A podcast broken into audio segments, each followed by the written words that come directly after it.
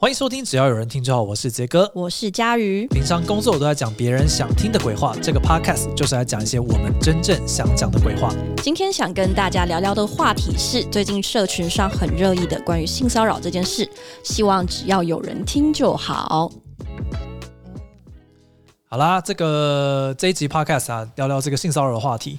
我们这阵子应该是在在那个鸡排妹的新闻的经营当中，这样子。嗯，对啊，就是算是社群上烧了好几天了，然后就想说，哎，今天有这个机会，在放假前夕跟师姐来聊聊这个沉重的话题。这个这个新闻应该不大需要再跟大家解释了，我觉得大家应该都大概理解说发生哪些事情，以及它后续的一些发展这样子。对，没想到后来就是牵扯出了许多的。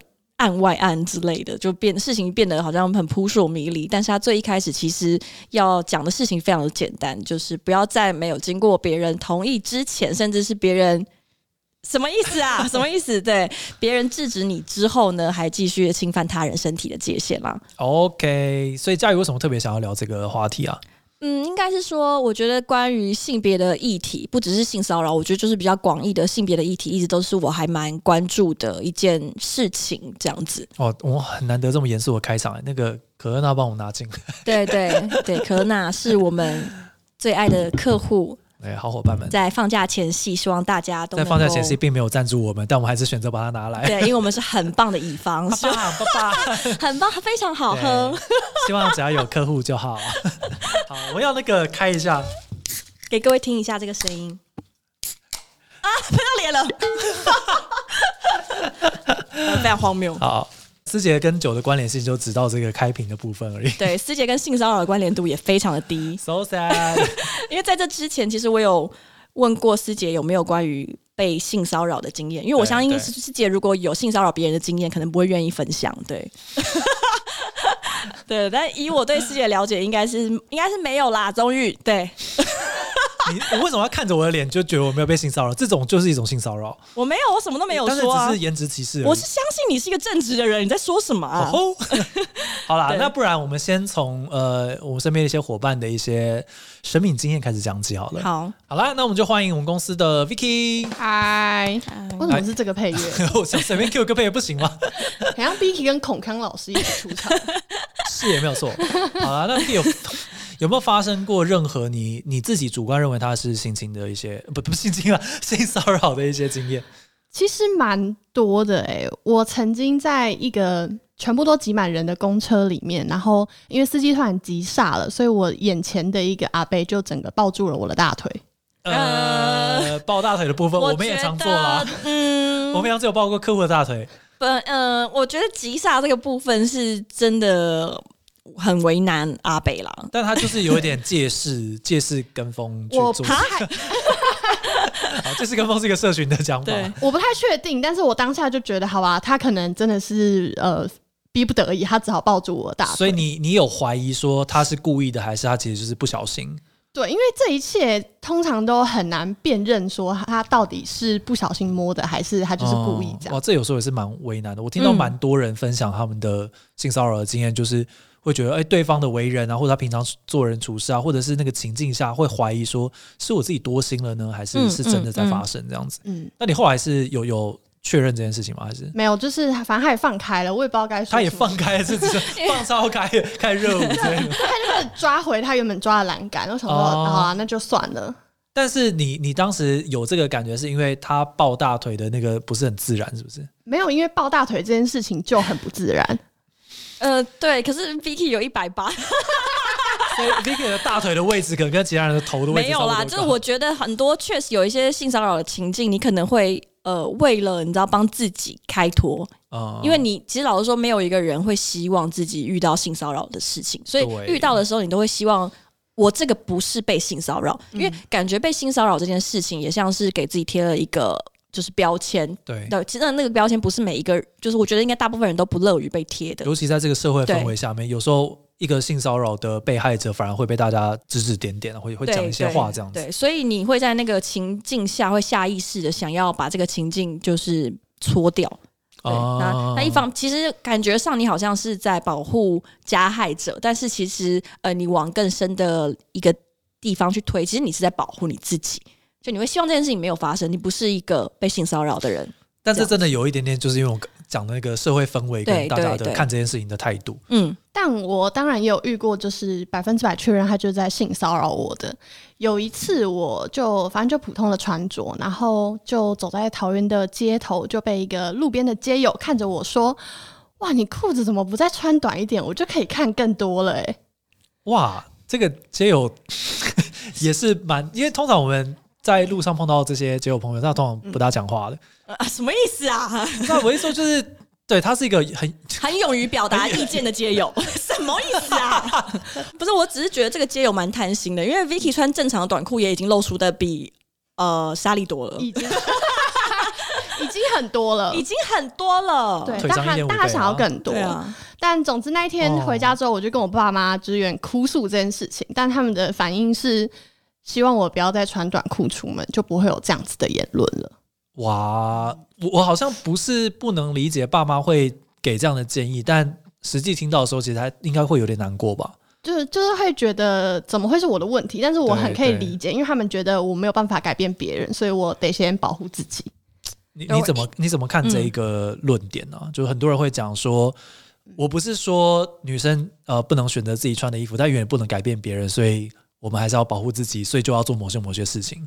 我觉得这件事情很重要的一个牵涉是看这个人怎么教育他的小孩。比如说，我们家其实有我弟弟，然后我很清楚我爸有在教育我弟不要成为那样子的男人，嗯、并且在这个前提之下，他觉得他没有办法改变世界上的所有人，所以他希望我也保护我自己。懂你的意思，就是他不是单方面的要求，就是你需要做出某些改变，而是他自己也知道说，男生也要做出一些调整。对，但嗯，这就很像之前那个社群上大家引战的那篇贴文，就是有一个人跳出来说，男生就是有他野兽的本能，哦、所以你们当然可以继续捍卫你们的女性自自主。但是如果是我的女儿的话，我会跟她说，从小你就要提防男孩子。你你怎么看这个？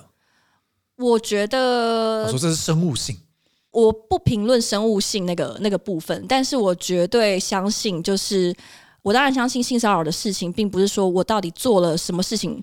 哦，我我有没有可能全面防毒这件事情发生？嗯嗯、我相信，就算我被毁容，我都有可能被性骚扰。对啊，因为很多人会讲说啊，就是因为你穿的太漂亮或者穿的太露才会有性骚扰。但我们看过太多太多性骚扰的一些的实际的例子，其实跟你怎么穿根本没有关系啊。对，但我想要说的事情是，我们不能够就是只是用这样子的一个论点，然后就把说我们，比如说我们对人还是要有一些自然正常的防卫心。对，比如说如果你。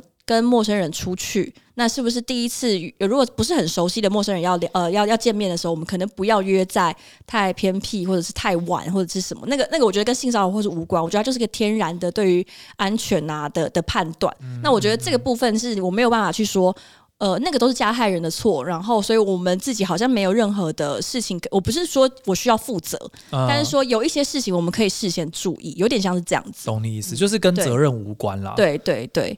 对那你当时爸妈讲这一段，你你的感觉是？我非常直接的回，我不觉得是我的问题，因为我穿着其实当天我觉得算是合体得体的，嗯嗯嗯、就是他不算是一个，就是、就是、哦得体得体，这是性骚扰吗？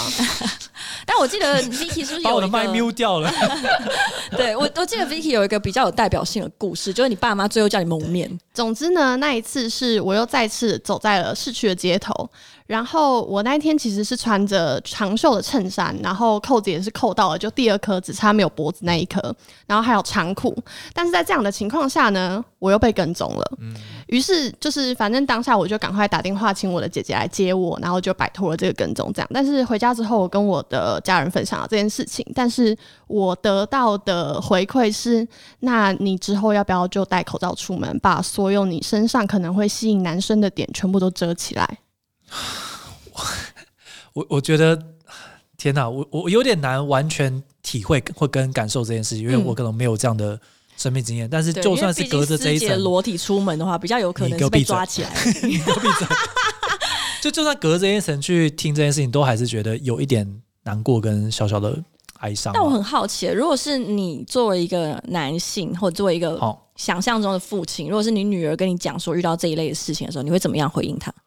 哇，这个好难哦。对，因为你最终就结果而言，还是希望他是安全的，对还是希望他可以非常开心的做他想要做的事情。但这两件事情有时候会有点冲突，就是他想要做自己，跟我也相信，就是我们这些这一个世代的人，其实对于平权啊，对于这些价值都是呃，怎么讲，算是跟以前已经蛮不一样了。嗯，但面对这个自己的女儿的时候，都还是会觉得说，我哪怕多那一趴，我也想要不要让她遭受到任何的侵害。嗯，对啊，所以我我真的很难回答这个这个问题。其实，其实我当下就已经感受到满腔的无奈，我也觉得好像也不应该再去跟我的家人去讨论这个情况不是我的问题或什么的。我觉得就是感受到这个世界就是这样，但没关系，反正我只要知道遇到这种情况的时候，我应该怎么处理是最好的，嗯、那就好了。好了，我们谢谢 Vicky 的故事，嗯、谢谢 Vicky 拜拜。好了，欢迎地方妈妈莎莉。嗨，好，我等下我先严重声明一点哦，就是如果大家在看我们的 Podcast 或者是看我们的 YouTube。如果在下面骚扰我们的话，我立刻告死你。好啦，莎莉分享一下吧。啊，uh, 我应该有两，我印象中来，印象比较深的有两个，一个是高中的时候，对，高中的时候那时候电话，然后有一天晚上我就接到我高中同学打电话过来，然后他背景音就是有点回音，感觉就是在厕所那种，然后他就跟我说：“你你可以闭着眼睛，哎、欸，不是闭闭着眼睛，闭着嘴巴，闭着嘴巴说 S 吗？” 你可以闭着嘴巴说 S 给大家。为了让那个听众朋友知道他那个对方的意图，然后由我来示范一下哦。嗯哼，这他们什么小学生的梗啊？听到了师姐的 S 了。S，我还可以讲，大小 S。你可以用，你可以用泰腔讲一次闭着嘴巴的 S 吗？嗯哼，大小 S。好，大家开心了吗？我想要听 SOS 版本的。嗯哼嗯哼哼，太难了。我跟你说，A 念到自己好不好？万一真的有人听了这个应师姐怎么办？哇，我的妈呀！那就是我人生第一次被性骚扰。对啊，应了哪一次不应的？好，我但是我必须要说到高中还在玩这种梗，才有点幼稚哎。而且他很明显就是他就是后来就是讲一讲，他就说哇射了。他有他有这么直接的讲出来？对对对对。然后后来后来有很快吗？我也忘了，因为那时候我就是。觉得很怪，然后已经丧失就是我的反应。Oh, OK，所以可能蛮快的，因为我想说你也不可能真的僵在那边，因为我挂掉，然后他、oh, 他还是打来哦。对，好可怕。所以所以你后来有怎么样吗？就是告老师，我是 我想说高中能够干嘛？高中可能就告老师。你莎莉的姿色应该可以叫学长打断他的腿吧？也没有特别跟别人说这件事情，就之后没有再跟那同学有任何来往。可是还隔天去上课还是会看到他吗？会啊会啊！哦天哪，就是真的就在班上的那种同学。对对对，但就是就再也没有跟他讲过话。那他有想要来跟你讲话吗？也没有，他可能也知道自己做那么怪的事情吧。OK，他真的知道吗？你你当时连很好的就是像好姐妹之类也没有跟他们讲，我都没有讲，连我爸妈也没有说。确实是在那个当下，他已经是很明确了嘛，所以毕竟都已经讲说我要射了，嗯、所以已经没有什么好怀疑的地方。对，还能射什么东西？但是其实，在当下应该都还蛮难反应的，对不对？对，就是就是觉得呃脸颊发烫，然后但也不知道跟他说什么，我只能挂到电话，当下又打来了。因为我听到很多很多人呃，在不管是鸡排妹事情，还是就是类似新闻出现的时候，都会说你为什么当下不讲？你为什么当下不反抗、不大叫干嘛的？嗯、然后我觉得，嗯、我我虽然不是站在那个角色的的那个立场上面讲这句话，嗯嗯、但我觉得大家可能真的都没有把自己带入进去，嗯，去去呃，从一个局外人去想象，都觉得这一切事情都很简单，嗯，然后很很。如果是一的话，那就是二，就是这种反应应该要很直接。啊、但我觉得真的在里面的人应该是不可能这样子。当你当下想要快点离开这个情况，哦，就是那你就是你事后才会回想说，我刚刚被骚扰了这件事情。那佳宇，呃，如果对于刚刚这个情境，你有什么比较建议的方法？就是赶快放佛经给他听啊，啊。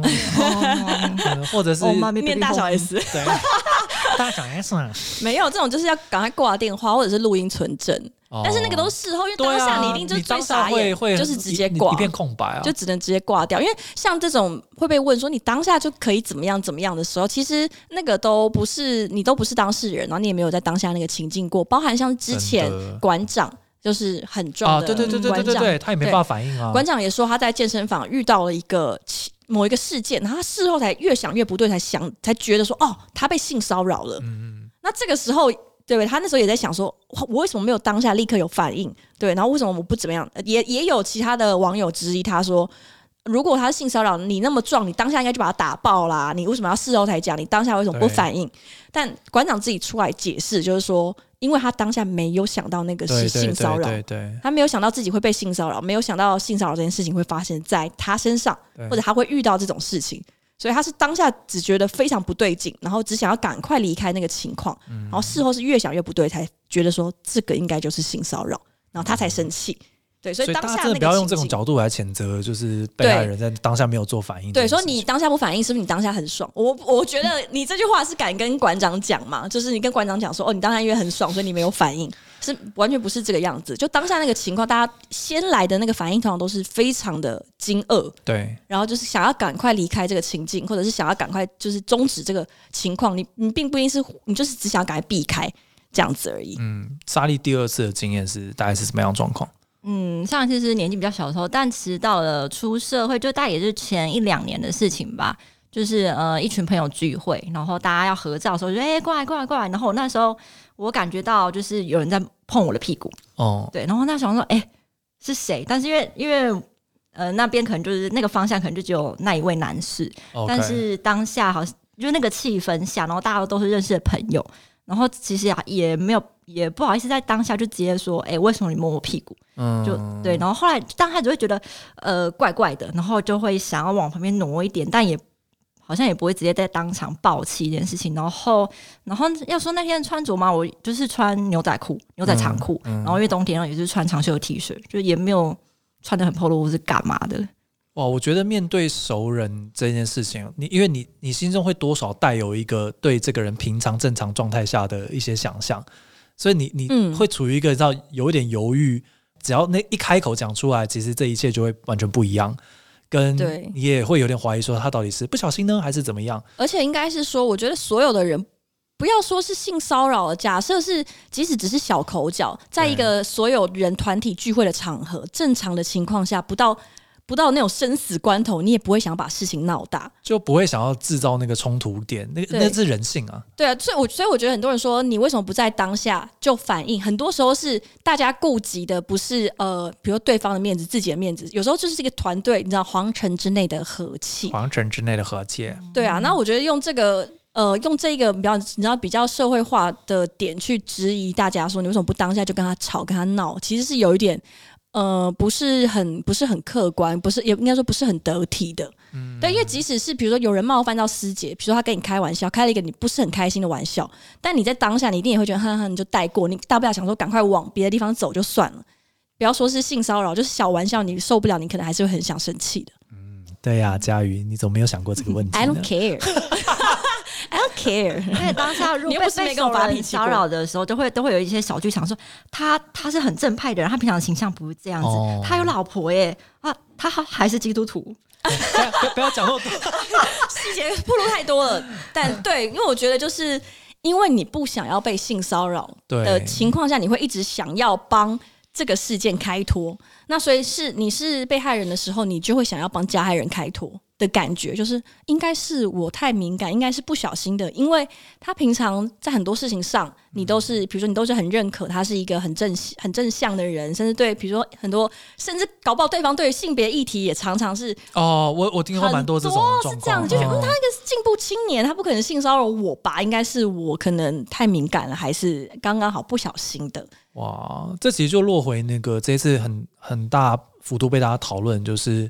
性骚扰这件事情确实就是主观认定没有错，对啊，对啊，而且这跟这个人是谁，或者是他平常在做什么样的事情，其实根本没有关系，完全没有关系啊！而且我觉得，甚至很多人可能就是挟着他这个很好的，就是他有一个面具在，其实蛮方便他行事的，就很希望大家就是可以认知每一个人的那个立体面，就是他在某一个议题上也许是非常善良的人，但是在面对别不同的事情的时候，他有可能是。完全得不到同等正向的评价的，而且我觉得真正可怕的事情是他那个善良面也不一定是假的哦，他可能真的就在那些事情上面是真的很善良的。对，我觉得最可怕的事情是不是说他是一个哦，好像他是一个表里不一的的伪君子？最可怕的事情是他在某些事情上，他可能真的是很正向，他可能是真的非常关心呃，比如说流浪动物议题，嗯、但他也真的在性骚扰你。对这两件事情是完全没有冲突的。的嗯、对，虽然我觉得在呃你在认识人的过程中，你可能会因为这样子，你知道崎岖的人格断面，你自己会很难接受。你会一直不想要相信说，为什么你知道他应该是一个好人的，为什么他会做这种事情？因为我觉得他这个会变成全面性对于人性信任的崩溃。因为我其实从一些朋友那边听到，有些人就是其实被呃熟熟人性骚扰或者是性侵之后，他对于世界的价值观、对于人性的信任其实是崩溃的很蛮严重的，因为他会觉得那样子，比如说假设是老师。好，或者甚至是我以为你要举我当例子，没有没有，就比如说是老师，甚至是比如说宗教团体里面的学长前辈这种的，那他会很难去接受说，那他以后到底要怎么去建立？我相信的一切好像都崩坏掉，对，然后其实是蛮严重的。好了，我们谢谢莎莉。好，听了蛮多女性代表，我们也要平衡一下，其实不是只有女孩子会受到性骚扰，其实蛮多男生也是有受受过呃男男女女的性骚扰。所以今天就欢迎志长，嘿，孔江，对，好啦，志长，你要稍微简单介绍一下自己吗？啊，我是这里的实习生，然后我在这里待目前应该是第五个月了。嗯嗯嗯嗯，好啊，那至少，你要稍微简单分享一下你之前的经验吗？我是在在我之前的发型设计师在剪头发的时候，然后因为在就是剪头发，你要洗头的时候，他们都会可能就是扶着你的肩膀，让你躺下来，因为要洗头嘛。可是他那个设计师，他就不是扶着肩膀，他是摸着我的胸，而且是那种掐一下那种感觉，然后就是呃超错愕。可是我觉得这个就算了，就是就也没有那么夸张。可是后面在剪头发的时候，他一直在聊比较腥膻色的东西。OK。然后我是有，然后我是很明明白的跟他说，哎，我们可以聊其他的嘛？可就是没有，就整段都继续聊这件事情。嗯嗯，就在至少都已经说不要了的情况下，嗯、对方还是一直，所以有肢体有言语这样子。嗯，你当下有做什么样的事情吗？还是比方说事后有做什么样的回应之类的？当下其实我也不知道我可以做什么，因为我就是要给他剪头发，我头发是在他手上，欸、就是他很需要被剪、啊。他在说什么？水温还可以的话，一直跟他讲？不行，我还要继续加强。就想说洗的很舒服，继续吧。可是就是后面剪完之后，我就有传烂跟他讲说，其实今天蛮不舒服的。哦，所以有有蛮明确的表明这件事情。对，可是也还好，后面他就有说就是抱歉啊什么什么的。嗯，你有很具体的跟他说，像比如说碰触的地方，你也觉得不是很 OK 这样吗？我就是说今天整个我没有特别讲到，嗯、对啊，整个历程。了解、嗯、哦，但对方道歉完之后，你你觉得，比方说你有接受？其实，因为我真的觉得这样太尴尬了，就是再回去剪也真的很尴尬，所以我觉得大概有好几个月没有回去剪。可是 最后就才几个月啊，年轻人忍不住啊，最后就觉得天哪，他剪的头发那蛮便宜的，去了。哇，为五斗米折腰啊！真的太可怕了。但是回去剪之后，他应该就就嗯，他他有他真的有记得这件事情，有有有，就没有这件事情发生。OK，酷酷酷。所以你们就若无其事的继续这样。对，假装有这件事情。现在还是找他剪吗？哦，是也没有了，也没有了这样。对，找到其他更便宜的了。对啊。OK，所以所以这个就是比较印象深刻的经验，这样子。那你觉得你之后是真的有嗯，你知道就是心无挂碍的原谅他吗？我觉得刚开始还是会觉得回去的时候这样子，对不对？对，然后很想找有朋友一起去，嗯，然后可是是回去一次之后，然后发现，哎，好，他好像也没有要再做什么很让你让我不舒服的事情，然后就慢慢放下，行，就还 OK。对，所以对于这件事情，你是觉得，哦，他可能真的在性骚扰你，但是他知道后来他他后来知道不能再性骚扰你，所以他就停手，那你就原谅他了，还是说你觉得？其实我觉得他是不知道那个界限的，因为他可能会觉得。嗯可能他感觉我就是一个不会 care 这些事情的人，所以他就一直讲这些话题。Oh. 可是其实我是很不舒服的，嗯，对，所以我所以我觉得我可以后面原谅他有一个很大的点是，我知道他没有那个呃想要性骚扰我的心，他只是不知道那个界限，嗯，所以我就觉得好还算不会让我无法原谅这样。所以我觉得其实蛮重要的一点就是在于说，如果你已经。说不要了，就是你说这样让我不舒服，而对方还不愿意停下来。其实这个我觉得就很明确了，因为你已经没有什么你知道模糊的地带。对啊，就是在你已经说不的情况下，在对方已经说不的情况下，你就停手。我觉得这个对正常一个呃有道德良知的人来说，应该都是很合理的情况吧。但是世界上有道德良知的人，真的也不见得这么 这么多，怎么这么少吗？对啊，我觉得请志常来聊聊，就是我觉得其实不是只有女生会受到性骚扰，然后再来一个就是，呃，到底我们应该要到什么样的界限，你判定他是性骚扰，或者是说你想你需需不需要，或者你想不想要原谅这个你觉得对你来说造成不舒服的人，其实蛮大一部分还是在于你怎么看这件事情。你想原谅就原谅，你不想要原谅，那我觉得其他的人也没有资格对你指指点点。对，即使那个人没有恶意，但是你不想要原谅他，我我觉得完全都是 OK 没有问题的。嗯、我我觉得这件事情大家有一个认知，就是他他没有标准的，对他没有说哎达成这个这个这个，所以他是性骚扰，没有达成就不是。对，以及就比方说有达成，我是我可以原谅他，或者这个人其实没有恶意之类，没有这件事情就是真的是你你怎么看而已。嗯，对，现在我觉得像很多人跳出来说。觉得呃，比如说有一些性骚扰的被害人，觉得他太敏感了。其实那个只是他表现友好的一个方式，啊、或甚至说他这样跟你讲是在称赞你，或是我牙就是要开黄腔，对，只是老一男他不知道分寸，他就会讲一些无聊的笑话。可是其实是在称赞你，他没有恶意。但我觉得这些话其实、嗯、这个意图有点无没有关系啦。对，他可能是真的想要打圆场，或甚至我觉得其实打呃那个加害人，他就我觉得加害人他不管讲什么，他有没有恶意，其实我觉得这个都不是特别需要去讨论的，就在于被觉得自己受到骚扰跟觉得不舒服那个人，他的每一个人的呃身体的界限在哪里？那我觉得这个是很这个是别人没办法探知，但是却是非常明确的。嗯，确实。嗯、好了，我们谢谢志昌，嗯，谢谢。那嘉宇，我接下来想要问一些。比较锋利的问题，比较锋利的问题，不是因为我我真的看了很多很多的讨论，然后呃，这不代表我的立场，但是因为很多人提了类似的问题，所以我想说大家听听看你的想法。嗯，很多人就会讲到说，如果说一切都是主观认定的话，嗯，那到底对于就是呃被讲说是性骚扰的加害者的这些人来讲，如果他真的可能甚至没有肢体碰触，也没有那个意图的时候，如果被讲说他是性骚扰的加害者的时候，你自己怎么看这件事情啊？就不要做啊！不是我的意思说，说他可能甚至，比方说他只是，比方说隔着桌子看你，嗯，但是可能对方觉得他看的方式很很意淫或很猥亵，但他可能真的也就是，比方说他正在发呆或干嘛。我觉得就道歉啊！其实我觉得很简单，就是你觉得你没有、这个、我没有这意图，但是如果你觉得有的话，我道歉。对，就是你道歉，然后你之后不会再对这个人做一样的事情。嗯，那如果你真的觉得这件事情放到别人身上，别人觉得没有什么问题，比如说你只是打招呼，然后就被说他他打招呼的样子都色眯眯的。好，假设你真的不觉得你打招呼方式色眯眯，那你至少知道这个人觉得你打招呼的方式色眯眯，你就不要跟他打招呼，或者你不要再用你惯有的方式跟他打招呼。但是你觉得你一直以来同样的方式放在别人身上，都没有任何人跟你做过反馈的情况下，甚至你也去跟其他人问说：“我这样子真的有问题吗？”如果得到的答案都没有，那我觉得就是每一个人的界限不一样，界限不一样，你还是可以呃用你的方式过你的人生，但你会知道说，不是所有人都吃你这一套，不是所有的人的界限都跟你一样，或者是认知跟你一样。我我觉得这就没有什么。我而且我觉得最怎么讲呢？我觉得最受不了一点就是很多人常常在说了一些话，或者是做了一些事情之后。就会想要开一个大绝，然后直接逃避所有的责难。什么意思啊？我没有恶意啊。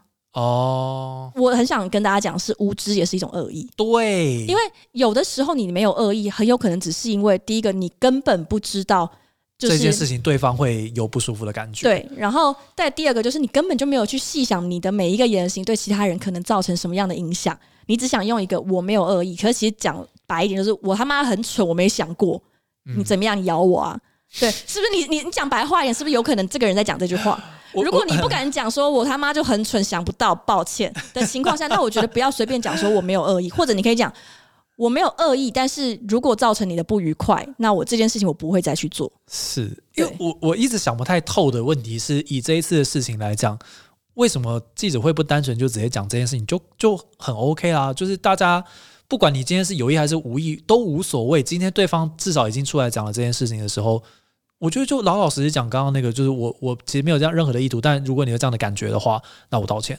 嗯，嗯我我不觉得这样有什么问题啊，因为。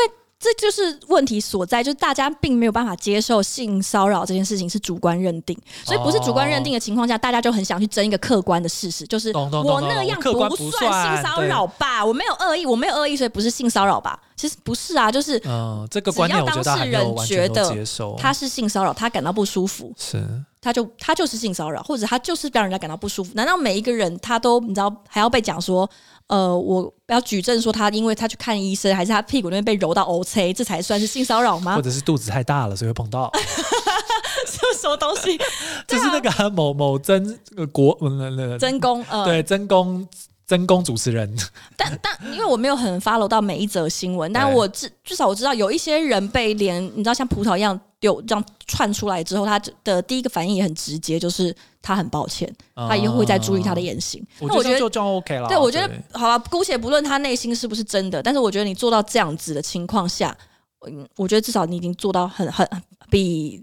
这一次的当事人很前面的一步了，是，就是去你去，因为当你在拒绝承认这件事情的时候，其实你拒绝承认的是什么？你拒绝承认的是这个呃受害者他感受到的不舒服，对，他是想要否定的是这件事情，以及这件事情背后他给别人带来的的恶意还有不舒服，就是你等于在否定这个人的自主的价值。我今天早上在听 podcast，有点像是你对方是、嗯、是没有办法判断说这是不是性侵的。对对，那我今天早上在听那个 podcast daily，就是那个转角国际的 daily 新闻，他前几天特别录了一集，就是他们四个编辑，就是四个编辑都是会轮流上那个 podcast 节目录音，然后是两男两女，然后他们要针对最近就是听众涌进来的一些部分的恶意评论，特别录了一集来回应.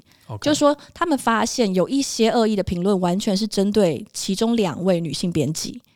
就他们有是，是哪个方向啊？是针对内容还是针对？就可能会说一些，就比如说他们会觉得说，好像在某一些，比如同样是说错，或者同样记呃记什么事情呃没有很清楚，或者甚至是其中一个编辑说他不知道流沙是代表蛋黄咸蛋黄，嗯，然后就也有网友在下面骂他就是无知无知没有尝试，然后还说批评他们的声音就是听起来就很蠢，然后还说是不是其他两位编辑男性？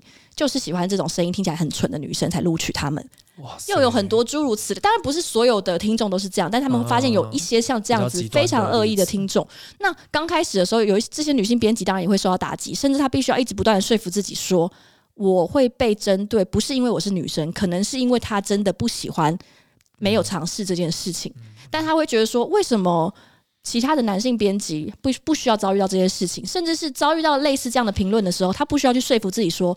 他们会生气，会批评我，不是因为我是男生，是因为我真的做错了。但呃，或者说他他他真的有一些需要改进的部分，不要说做错。但这为什么女生呃女性编辑会遇到一些像这样没有意义的评论的情况下，她还必须要先给自己做心理建设？会有些自我怀疑。对，所以他们特别录了一集来回应她。那我觉得这次的事件就是在于说，他们去否定的是鸡排妹对于她自己的不愉快，对于性骚扰这件事情的认定。其实很大一部分，其实也是因为我觉得，如果今天鸡排妹是一个男生，他去讲这件事情的情况下，就是他去去指控其他的性骚扰，我觉得大家社会的氛围不会特别去，不会有这么多的质疑，嗯对，甚至不会，可能甚至不会有人去，你知道质疑，呃，可能也许这个人的性向或者什么，单就只是一个男性的发言，就很容易在社会上比女生更容易的被听取。所以我常常在讲说，有时候看到社群上一些一些人在说，觉得现在呃女性主义哈，或者是女权好像太高涨了，好像这些人、嗯、听到这样的言论了。那我觉得其实非常不不可思议，因为。光是你知道，就这一次的社群照妖镜这件事情一洗出来，你就会知道说，在台湾社会，even 我们现在看起来、哦，好像觉得有很多人已经有掌握到他的话语权，哈，或者是呃女女性的呃这些 KOL 都很有勇很勇于发言，但实际上是女权这件事情在台湾或者在全世界基本上都不会有所谓叫女权太强盛了这件事情。对，而且如果大家对于呃女权主义或者是什么性别议题能够有更多的了解的话，就会发现，其实它并不是一个保障女生的权益。我觉得它性嗯女权女权说穿了，其实就是让所有的人都可以以自己最自在而且舒服的样子选择自己的人生，不并不是女孩子。对，不管是生理上哪一个性别，自我认同哪一个性别，女权其实要的是大家都有。对，它并不是说女生有男生没有。只是女生跟男生一样都要有，而且是不管是什么样的女生，什么样的男生，只要是人，他都应该要享有他所应该享有的权利与权利。对，那我们刚刚讲到一个很重要一点，就是我们会希望说，大家在其实，在我们前面很多集，我们都有讲到说，希望每一个人都可以接纳自己，就大家可以接纳自己最真实的情绪，不管是自己，比如说被性骚扰的时候的那种愤怒，或者是呃挫折，或者是。悲伤，各式各样，甚至是屈辱的感觉。嗯、那这个我们之前讲过很多次，要接纳自己。那我觉得在这一次的节目里面，也很希望大家可以呃接受到了一个新的观点是，不要去否定别人的情绪。对对，不要去否定别人，因为他遭遇的任何事情所生出来的各种喜怒哀乐，包含痛苦或者是悲伤。因为我觉得你去否定一个人的感受或者是情绪的时候，其实某种程度上你也是在否定这个人存在的那个自我意识。好了，我觉得今天呃，当然有点可惜，没办法讨论到这个这个事件的所有的全部的面向，因为其实很多人在讨论这件事情的时候。嗯有些人会从比方说宣传的角度去讨论啊，然后从比方说演艺圈跟新媒体的对决去讨论啊等等。我觉得当然我没办法把所有的面向都讲完，但呃，我们还是想要讲回这个事情的比较比较像文化或社会的脉络，去跟大家分享一下我们自己的经验跟想法。好了，那今天这一集就到这边喽。想要继续听我们讲更多鬼话，记得订阅，只要有人听就好，五星好评刷起来。我们有 IG 跟 YouTube 频道，记得来看看我们的资讯栏哦。希望只要有人听就好。